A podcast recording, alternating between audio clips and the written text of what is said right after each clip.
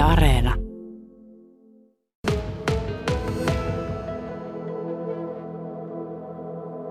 Täällä on tosiaan kesätyöntekijöitä viisi kappaletta ja itse asiassa tätä niitä on kuusi kappaletta, koska Mirva Väisänen tässä minun vieressä, sinä olet aikaisemmin ollut kesätyössä tuossa naapurissa huovishuoneella, mutta nyt sitten täällä makasiinilla. Minkä sellainen duuni tämä on? No joka päivä oppii jotain uutta niin asiakkaista kuin asiakaspalvelutilanteesta ja sitten näistä historiallisista faktoista täällä, että kesätyöntekijänä oikein antoisi työpaikka. Että. Hmm. Mitä sun työhön kuuluu täällä? No mä tulen aamulla tänne ja aukasen ton ovet tuosta ja sitten kävijätilastointi on ja opastus ja neuvonta sitten yleensä päivän mittaan. Että oman tietämyksen mukaan aina yritän auttaa niitä asiakkaita. Onko tätä tietämystä pitänyt kuinka paljon lisätä? No kyllä sitä on Aila, Aila on lisännyt sitä tietämystä minulle ja kyllä sitä aina pitää itse sitten oman mielenkiinnon mukaan tuosta. Esimerkiksi tämä kansanterveydeksi näyttely on erittäin mielenkiintoinen on ja olen tutustunut siihen. Miten sä sait tämmöisen työpaikan? No mä opiskelen tuolla Jyväskylän avoimessa yliopistossa museologiaa, niin sitä kautta sitten, että se on mulle ollut harrastuksena ensin ja sitten mä hain töitä sitten ensin Sotkamon kunnalta tuonne huovishuoneelle ja nyt Sotkamon seuralta sain sitten sitä kautta töitä töitä täällä, täksi vuodeksi. Että. Mm. Miten pitkään sä oot täällä? Täällä töissä? Niin. No, kahdeksas päivä kahdeksas taitaa olla viimeinen kesätyöpäivä. Niin, silloin pistetään sitten ovet säppiin, Joo. säppiin täällä. Joo. täällä. Tota, mikä tässä on ha- kaikista haastavinta?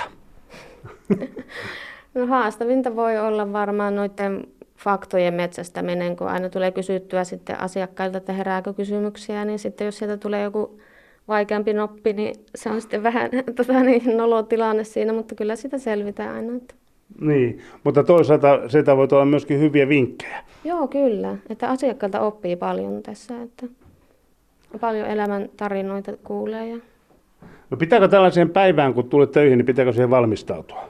No kyllähän siihen pitää valmistautua sillä tavalla, että esimerkiksi nämä näyttelyt, niin niitä voi opiskella niin kuin, tota niin, vapaa-ajalla ja perehtyä niihin, ettei ihan ole, tota niin, että mikä maa, mikä planeetta sitten. mikä maa, mikä planeetta. Tosiaan täällä, täällä tota, Makasiinimuseolla, tuossa Pitäjämakasinin puolella, siellä, siellä löytyy myöskin tuollainen kummitustunneli. Ja tämä ei ole mikä tahansa kummitustunneli, vaan Sotkamon seuran ja erityisesti Salmelan koulun äh, kisällit mestarit historiakerholaisten ideoima. Ja tässä minussa, minulla on Konsta Hietanen juttukaverina. Sinä olet yksi tämä historiakerhon jäsenistä. Ja ikää ei vielä hirveän paljon ole. Mm, mä oon Konsta Heikkinen, mä oon 12. 12-vuotias, joo. Miten tota, mistä tuo ajatus lähti tuohon kummitustunneliin? No, me eka mietittiin, että miten me voitaisiin tehdä Halloweenina täällä, ja sitten me keksittiin, että me voitaisiin tehdä sellainen kummitustunneli tänne. Niin, ja se on tarkoitettu lapsille. Joo. Kuinka nuo lapset, oletko päässyt näkemään, että kuinka jännittyneitä he ovat olleet, kun tuon kummitustunnelin ovat menneet läpi? No, en mä vielä nähnyt. Me ollaan itse testattu sitä vasta. Joo mistä, äh, siis Halloween oli se, mistä, mistä lähdettiin liikkeelle ja nyt, nyt sitten kesä on lämpimimmillä ja parhaimmilla ja Halloween seuraava on tulossa sitten jossain vaiheessa syksyllä. Miten se on? Millaisia asioita sillä, älä, älä kerro sen tarkemmin siitä, että mi, mitä, mitä sillä tulee vastaan, mutta tuota, ilmeisesti jotakin kuitenkin.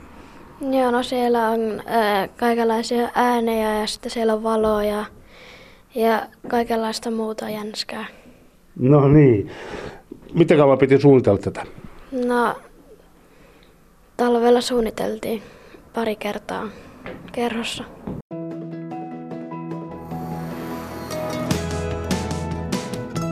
Yle Radio Suomi. Tosiaan sadan vuoden ajalta täällä on, on tietoa ja myöskin tavaraa ja siis itse asiassa tuo 100 vuotta tai jopa 150 vuotta siinä mielessä, että tämä näyttely on siis vuodelta 1870 vuoteen 1970, jolloin vuonna 1972 tuli uusi, uusi tuota, moderni tuota, kansanterveyslaki, Anita Flöit, Aila Flöit. Miten mulla tänään menee nimet kaikki on olemassa kyllä Anita Flöitkin, niin. hän on mieheni sisar. No niin, no mutta kuitenkin. siis, äh, kansanterveyslaki tuli 72 uusi sellainen ja tänä päivänä kun tulee uusi sotelaki tai on tullut uusi sotelaki, niin ne on melkein siis sama asia periaatteessa, mutta tuota niin, mitä se merkitsi silloin 72 vuonna, kun se kansanterveyslaki tuli? Sitähän alettiin kans valmistella monia monia vuosia aikaisemmin. Ja se oli varmaan samanlainen myllerrys niille ainakin työntekijöille, kun nyt on ollut tämä sote. Niin. Ja äh, se periaatteessa tai käytännössä niin tarkoitti sitä, että kuntiin tehtiin terveyskeskukset. Eli toisin sanottuna siis äh, ihmisen pistettiin kävelemään sen terveyskeskuksen tai menemään terveyskeskukseen, jossa oli kaikki pa, pa, pa, tuota, toiminta oli yhdistetty yhden saman katon alle, eli tämmöinen saman katon periaate. Mutta sitten, jos mennään tähän näyttelyyn, täällä tosiaan, jos mennään ihan tänne, tänne tuota, niin, katsomaan, niin otetaan pipetti. Tänä päivänä on pipettisysteemit sillä tavalla, että sinne ei kyllä kosketa, niin. kosketa mutta, mutta tuohon maailman aikaan. Täällä kävi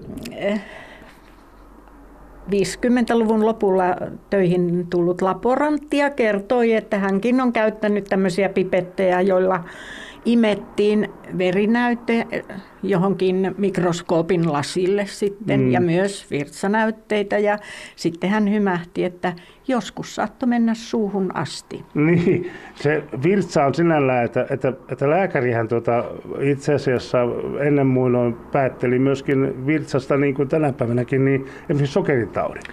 Joo, Annikki kertoi, että joku vanha lääkäri oli maininnut hänelle, että hän maistelee potilaan virtsaa ja jos se on makeaa, niin on diabetes.